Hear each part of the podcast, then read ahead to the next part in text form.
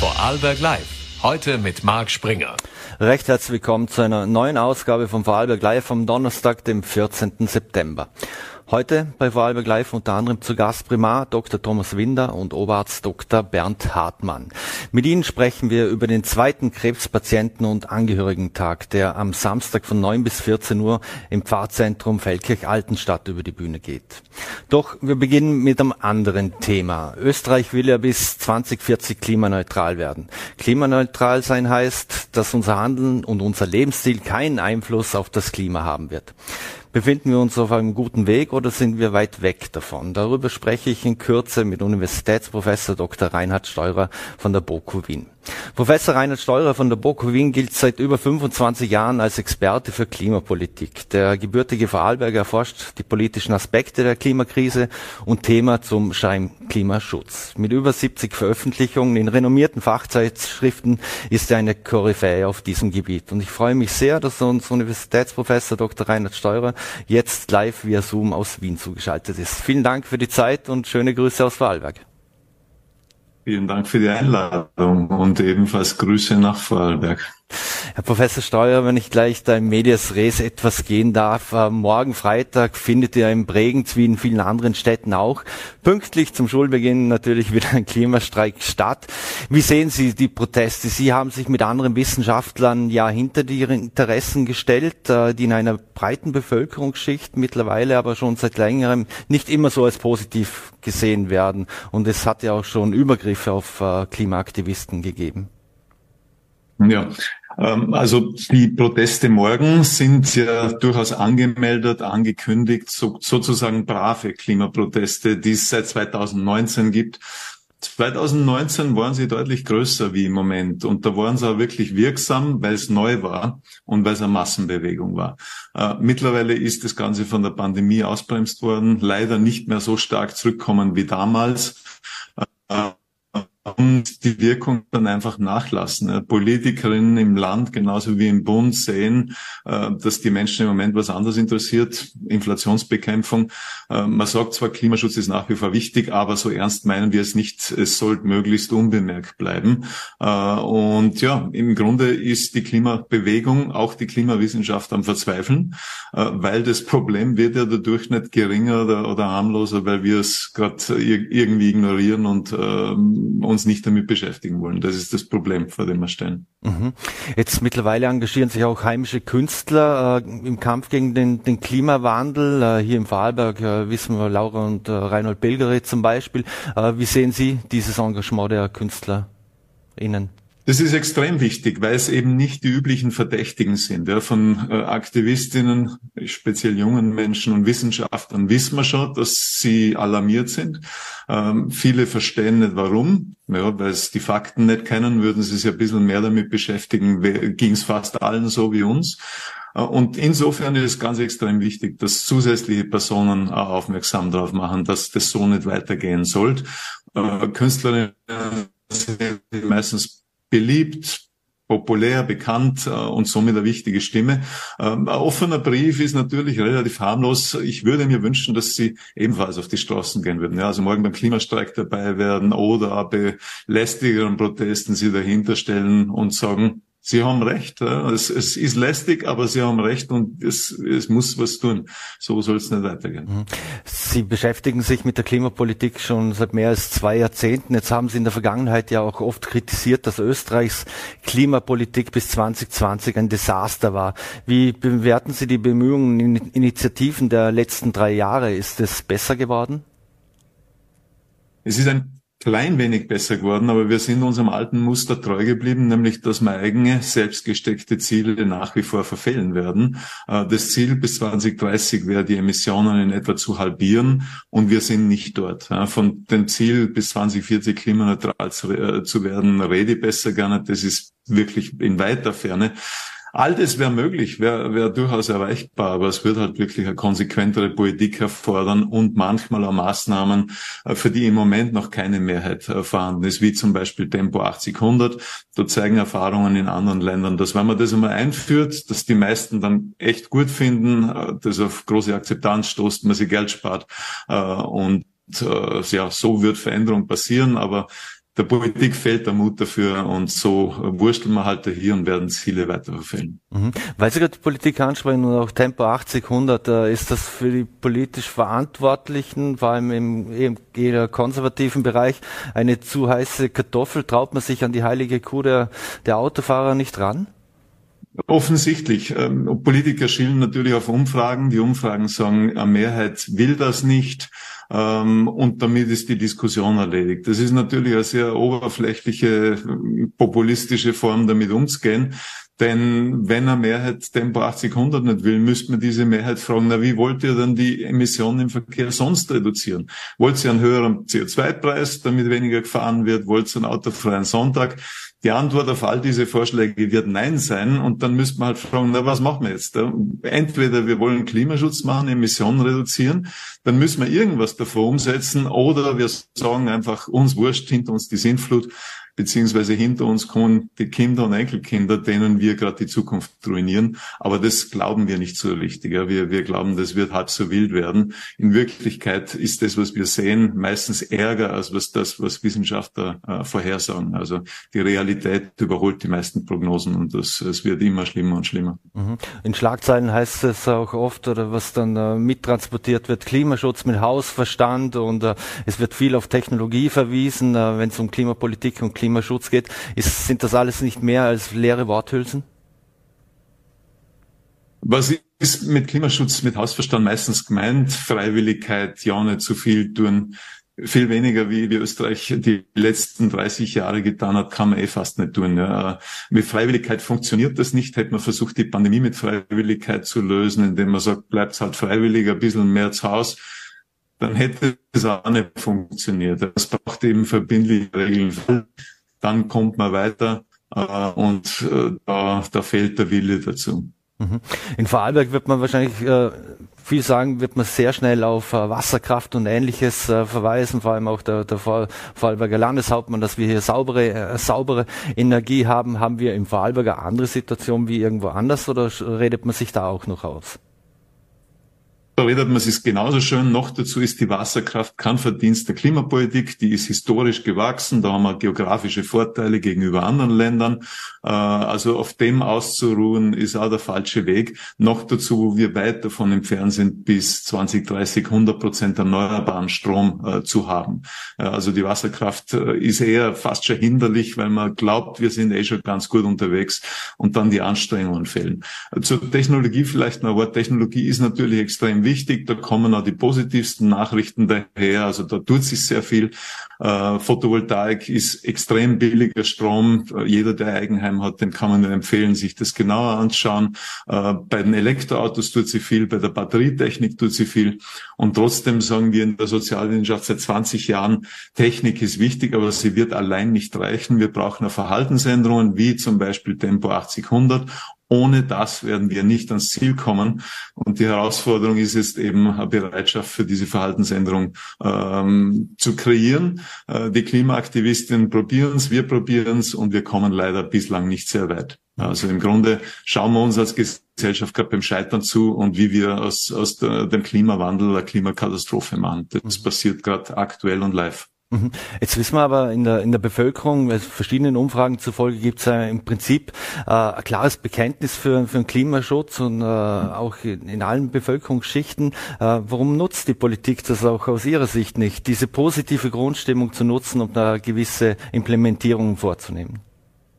Nachdem die Ablehnung immer sehr groß ist, wenn konkrete Vorschläge kommen, egal ob es um, um das Tempo auf der Autobahn geht oder um einen Heizungskeller oder um sonst was, CO2-Preis, äh, würde ich sagen, das ist ein Bekenntnis zum Scheinklimaschutz. Das heißt, der Mehrheit sagt, ja, ja, uns ist das eh wichtig, äh, wir, wir wollen, dass da was getan wird.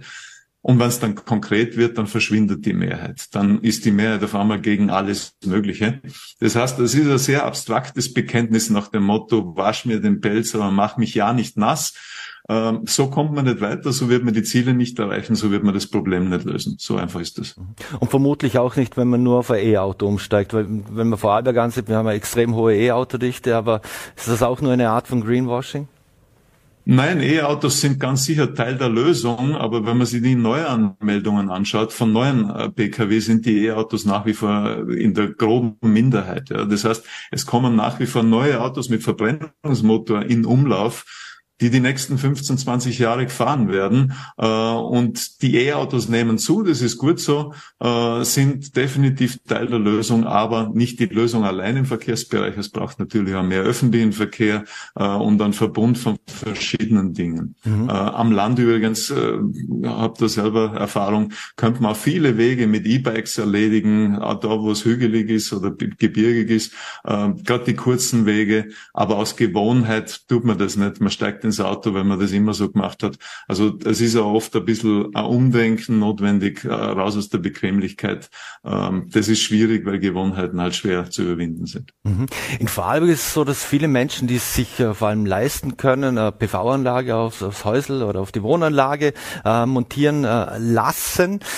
Ganz anders sieht es allerdings aus, wenn man zum Thema Windkraft kommt. Das wird im Vorarlberg sehr, sehr heiß und sehr kontrovers äh, diskutiert.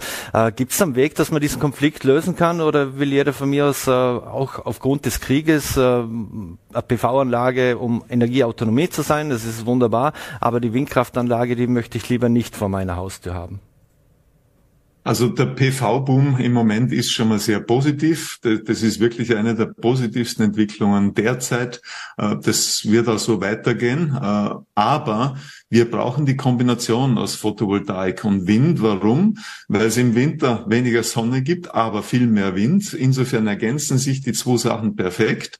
Äh, und weil es dann auch in der Nacht einen, Windstrom gäbe. Äh, das heißt, das reicht nicht nur auf PV-Strom setzen. Man braucht beides in Kombination. Äh, und da wäre Vorarlberg ganz, ganz dringend gefordert, dass da ebenfalls ein Ausbau voranschreitet.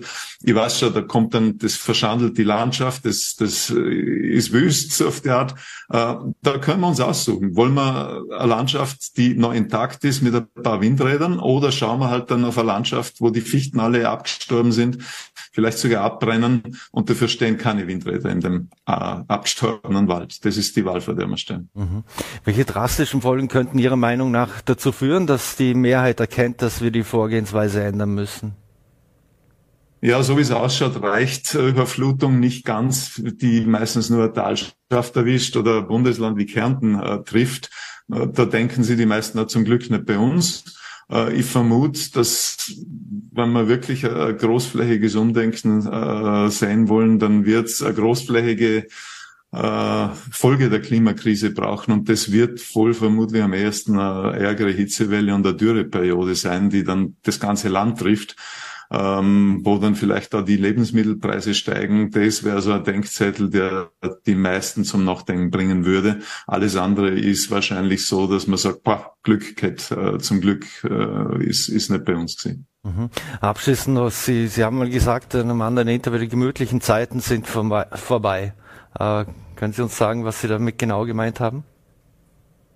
Na, das bedeutet, dass die Klimakrise jetzt so richtig am Eskalieren ist. Wir sehen äh, die, die ersten relativ harmlosen Vorboten von dem, was kommt.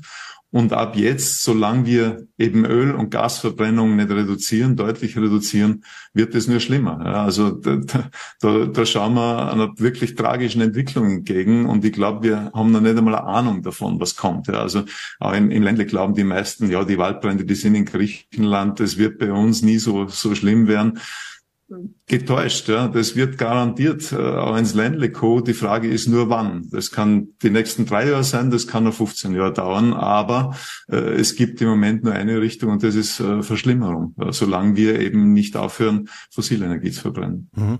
Letzte Frage noch. Äh, ich sag's mal ganz plakativ, wenn man wahrscheinlich am, Stammtisch sitzt und, und mit den Menschen diskutiert, wenn es um äh, die Reduktion von CO2-Emissionen und ähnliches geht, na, dann wird's heißen, na, Österreich oder wir im Ländle, da können wir sowieso nichts machen. Da schauen wir nach China und nach Indien, die, die, die pusten ja eh alles raus. Da macht's doch keinen Sinn, wenn wir auch noch hier schauen, dass wir, dass wir die äh, Emissionen reduzieren, weil es nutzt eh nichts. Was entgegnen Sie diesen Menschen? Ja, da sage ich zum einen, ähm, wer Problem lösen will, sucht Wege und Möglichkeiten, findet ja.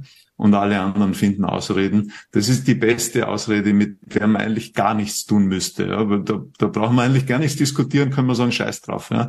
Äh, das Problem ist, Alle anderen Länder sagen dasselbe. Die Amerikaner zeigen auf China, China zeigt auf uns, weil wir schon seit 200 Jahren sehr viele Emissionen verursachen.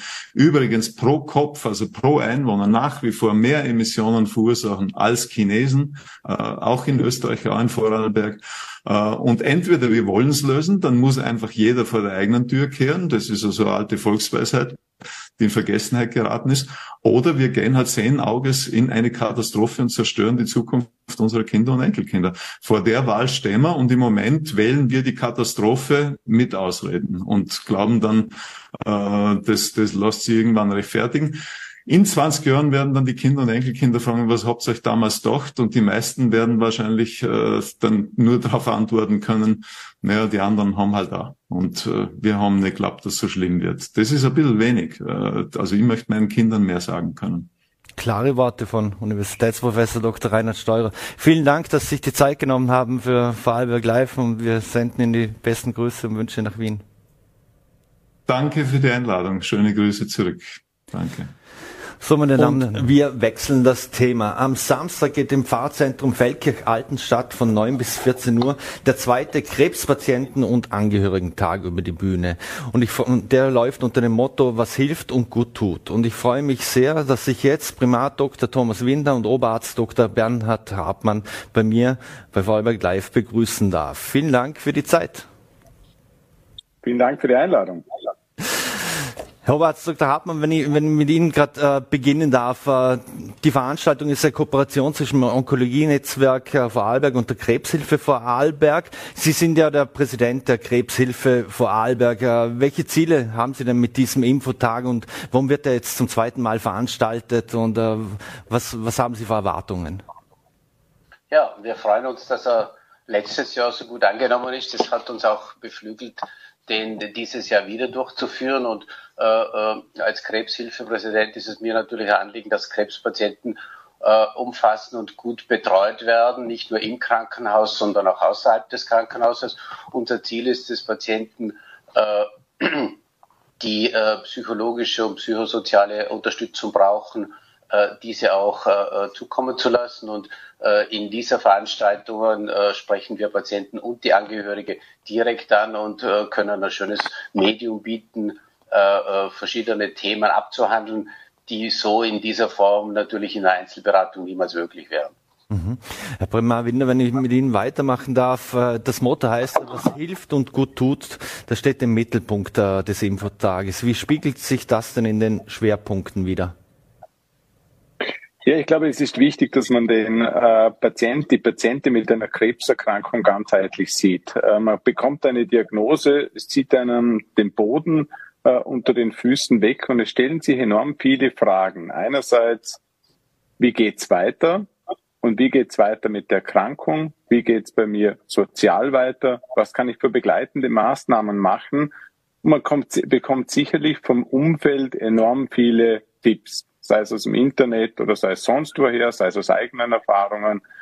Und ich glaube, wir nutzen jetzt diesen umfassenden Patienten- und Angehörigentag damit, dem Patienten ein Gerüst, eine Leitlinie zu geben, was sie im Rahmen dieser Krebserkrankung begleiten kann. Und da werden unterschiedliche Themen abgebildet, sei es psychoonkologische Aspekte, seien es Aspekte aus der Komplementärmedizin, aus Hausmitteln, ganz spannend. Also Ernährungswissenschaftlerin berichtet, was für Hausmittel auch helfen können und natürlich auch Diskussionen äh, mit den Fachexpertinnen und Experten vor Ort. Mhm. Der Primarminister hat es gerade angesprochen, Herr Oberarzt äh, Dr. Hartmann, äh, die Psychoonkologie. Warum ist denn diese so wichtig für Krebspatienten und äh, auch deren Angehörige? Ja, die psychische Betreuung ist insofern wichtig, dass jeder für sich einen Weg finden muss, wie er mit der Diagnose und mit dem äh, äh, Leben Krebs umgehen kann. Und äh, viele schaffen das natürlich äh, selber, äh, indem sie gute Unterstützung durch die Familie haben. Aber natürlich sind es Ausnahmesituationen, extreme Belastungssituationen und immer mehr Patienten brauchen auch äh, Hilfe, professionelle Hilfe. Und dementsprechend ist es wichtig zu wissen, wo kann man solche Hilfe äh, äh, holen, welche Möglichkeiten gibt es und äh, äh welche helfenden Hände äh, kann man hier hinzurufen. Und äh, der Vortrag da soll natürlich einerseits Möglichkeiten zeigen, wie man selber sicher durch diesen Krebslebenslauf durchbringt, aber auch andererseits Möglichkeiten aufzeigen, wo man sich professionelle Hilfe holen kann. Mhm. Ist es auch so, wie man, wie sich Laien denken, dass wenn jemand psychologisch gefestigt ist, äh, dass er besser die Krankheit äh, mit Hilfe der Ärzte und die Behandlung, dass er, dass er die bekämpfen kann? Das ist immer schwer vorauszusagen, oder? Mhm. Äh, der Primar Winter hat vorher schon gesagt, das zieht einem den äh, Boden weg und das ist natürlich nie vorausschaubar, wie man in einer Situation reagiert, wenn man eine äh, äh schwere Diagnose bekommt und nicht mehr weiß, wie lange man lebt und äh, dass man das nicht immer selber problemlos mit sich und seiner Familie äh, da äh, bewältigen kann. Ich denke, das kann sich jeder gut vorstellen. Mhm. Herr Primar-Winder, Sie haben ja schon die Komplementärmedizin angesprochen. Was für eine Rolle spielt denn die Komplementärmedizin mittlerweile in der Onkologie?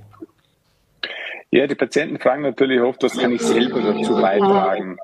Ich denke, selber dazu beitragen ist schon mal wesentlich, die Therapie mitzumachen. Und es gibt aber auch zusätzliche Faktoren, die enorm unterstützend sein können. Und in diesen zusätzlichen Faktoren, und das bringt der Herr Dr. Dörfler im Rahmen seines Vortrages über die Komplementärmedizin äh, sicherlich sehr, sehr gut. Da gibt's Goes und No-Goes. Und ich glaube, die Goals müssen wir gut herausarbeiten. Also was ist vernünftig, was hilft im Rahmen der Krebserkrankung und was kann aber potenziell kontraproduktiv sein? Was interagiert mit der medikamentösen Therapie und was ist dann vielleicht ein Nachteil? Und genau diese Aspekte werden wir im Rahmen des Patienten- und Angehörigentages herausarbeiten. Mhm. Wenn ich da gerade anschließen darf, äh, Stichwort Ernährung, welche, welche Rolle spielt oder können Lebensmittel was für Auswirkungen können die haben, wenn es äh, wenn es um die Behandlung von von Krebs geht? Man hört auch oft äh, Menschen, die erkranken, sei es an Krebs oder an anderen Dingen, die versuchen dann spezielle Diäten, Keter-Diäten und ich weiß nicht, was was was es da alles gibt. Aber die Ernährung selbst, äh, welche Rolle spielt das Ihrer Sicht, Herr Primar? Ja, die Ernährung spielt eine ganz wesentliche Rolle. Wir wissen, dass Umweltfaktoren bei einer Krebserkrankung eine enorme Rolle spielen. Sei es, es gibt Daten, Lungenkrebserkrankungen und Luftverschmutzung beispielsweise. Es gibt Daten zu Fleisch- und Darmkrebsrisiko. Äh, also Umweltfaktoren, und da gehört die Ernährung sicherlich dazu, spielen ganz, ganz, äh, spielt ganz eine wesentliche Rolle. Aber ich glaube, auch hier ist es wichtig, das Maß zu halten. Äh, ein Krebspatient hat quasi konsumierende Erkrankung. Und wenn man dann noch eine massive Diät macht und zusätzlich Gewicht verliert, kann das auch ungünstig und schlecht sein. Und genau diese Faktoren muss man hier auch herausarbeiten. Mhm. Eine andere Frage an Sie, Herr, Herr Oberarzt, Dr. Hartmann. Jetzt ist ja durchaus so wichtig, dass man die Aspekte des äh, österreichischen Sozialsystems irgendwo kennt. Wird das auch dann abgebildet und ist das auch ein, ein Thema auf uh, diesem Tag? Ja, wir haben den österreichischen Zivildienst, äh, äh, den, äh, den ÖZIF sozusagen mit hier eingeladen, der äh, sehr, sehr gut äh, in dieser Situation äh, Bescheid weiß. Also äh, Patienten äh, haben oft ein finanzielles Problem, dass sie also äh, in die Arbeitslosigkeit geraten oder äh, den Arbeitsplatz verlieren, finanzielle Probleme haben, Schuldenprobleme haben. Äh, und da gibt es natürlich entsprechend auch Informationsdefizite. Äh, und man muss wissen, wohin wir gehen. Und auch das soll jetzt da, wenn man Infostand hier abgedeckt sein und Informationen zu bekommen. Mhm. Herr Primar Winder, jetzt die Fortschritte in der Diagnose als auch in der Therapie, die machen ja immer gezieltere, äh, also wird kann die gezieltere Diagnosen machen und die besser behandeln. Ähm, jetzt ist natürlich im Moment künstliche Intelligenz auch ein Riesenthema. Äh, ist das äh, auch ein Punkt, äh, der an diesem Tag behandelt wird? Und künstliche Intelligenz, kommt das bei Ihnen schon in in den Einsatz? Ja, ich glaube, künstliche Intelligenz kann in der Zukunft sehr, sehr spannend werden. Äh, wie Sie es richtig angedeutet haben, wir gehen in der Richtung von einer zielgerichteten Therapie. Das heißt, Krebs ist nicht gleich Krebs und wir erstellen mittlerweile von vielen Patienten schon ein individuelles molekulares Profil. Und ableitend von diesem molekularen Profil äh, suchen wir für die Patientinnen und Patienten äh, Therapien. Und da kann die künstliche Intelligenz sicherlich hilfreich sein. Nur auch die künstliche Intelligenz muss trainiert werden und hier laufen erstmals erste klinische Studien, um die künstliche Intelligenz zu trainieren und sie dann vielleicht einzubinden. Aber das ist noch Zukunftsmusik. Mhm. Jetzt weiß man, Quantensprung ist eigentlich was sehr Kleines, aber man, man setzt es gleich mit einem, mit einem riesen, riesen Ding. Ähm, wird es so sein, dass dass auch durch Hilfe von künstlicher Intelligenz oder, oder ähnlichem, dass wir da im Prinzip so einen riesen Quantensprung machen, dass Krebs in Zukunft vielleicht wirklich nur eine chronische Erkrankung sein wird? Das glaube ich nicht. Ich glaube, ich setze hier mehr auf die neuen Therapieoptionen. Also wir haben in der, bei den neuen therapeutischen Ansätzen, sei es in der Hämatologie, in der Onkologie, wirklich Quantensprünge gemacht. Wir sehen ja, Patientinnen und Patienten mit Krebserkrankungen leben deutlich länger. Viele Krebserkrankungen sind chronische Erkrankungen. Da sind wir. Das muss nicht unbedingt Zukunftsmusik für gewisse Entitäten sein. Und ich äh, setze da viel mehr auf die neuen therapeutischen Ansätze als wie auf die künstliche Intelligenz. Mhm. Jetzt, äh, Sie sind heute stellvertretend hier äh, für, für diese Veranstaltung am Samstag äh, stattfinden wird. Äh, wie werden Sie beide an dieser Veranstaltung präsent sein, vor Ort sein? Welche Rolle werden Sie bei dieser Veranstaltung spielen? Vielleicht, wenn ich mit dem Dr. Hartmann beginnen darf. Ja, wir beide werden moderieren die Vortragenden vorstellen. Aber wir beide stehen auch für Diskussion ausreichend äh, äh, in einem eigenen Teil der Veranstaltung zur Verfügung. Also Fragen, Antworten, Diskussionen, äh, dafür wird ausreichend Raum äh, geschaffen sein. Abschließend noch, äh, Winder, äh, das Event findet von 9 bis 17 Uhr statt. Muss man sich da jetzt irgendwo anmelden noch oder kann man einfach hinkommen? Äh, wenn ich noch genauere Details über das Programm etc. möchte, wo kann ich die finden? Also äh, das äh, Programm findet von 9 bis 14 Uhr statt. Also das ist ganz wichtig. Und im Rahmen dieser äh, Zeit gibt es unterschiedliche Abläufe und Vorträge. Wir beginnen mit einer Eröffnung um 9 Uhr und um Viertel nach neun ist der erste Vortrag, der über die Komplementärmedizin handelt. Der geht dann bis 10 und um 10 gibt es den nächsten Vortrag über Lebensmittel und Krebs. Also was gibt's hier äh, für äh, Eigenschaften oder Besonderheiten zu beachten. Und dieser Vortrag geht bis, oder diese unterschiedlichen Vorträge und die Gespräche mit Fachexperten gehen äh, bis 14 Uhr. Und da ist jeder und jede sehr, sehr herzlich eingeladen. Wenn Sie weitere äh, Informationen benötigen, wir haben die äh, an alle Medien in Vorarlberg versendet. Wir haben sie auf unserer Homepage äh, online geschaltet, dass man es da nachschauen kann. Und wir würden uns sehr, sehr freuen, wenn wir Sie im Pfarrzentrum in Alten, Altenstadt begrüßen können, weil ich denke, es wird eine sehr, sehr spannende äh, und tolle Veranstaltung werden. Und wir werden Anmeldung ist keine notwendig. Perfekt. Und wir genau. werden die Informationen natürlich auch noch zur Verfügung stellen. Ich bedanke mich recht herzlich für Ihre Zeit, wünsche viel Erfolg für die Veranstaltung und vor allem auch alles Gute. Vielen herzlichen Dank. Dankeschön. So, meine Damen und Herren, und das war's schon wieder mit Vorarlberg Live. Wir bedanken uns fürs Dabeisein, würden uns freuen, wenn Sie morgen wieder einschalten. 17 Uhr, Ländle TV, VNRT oder Voller T. Wünschen einen schönen Abend und alles Gute.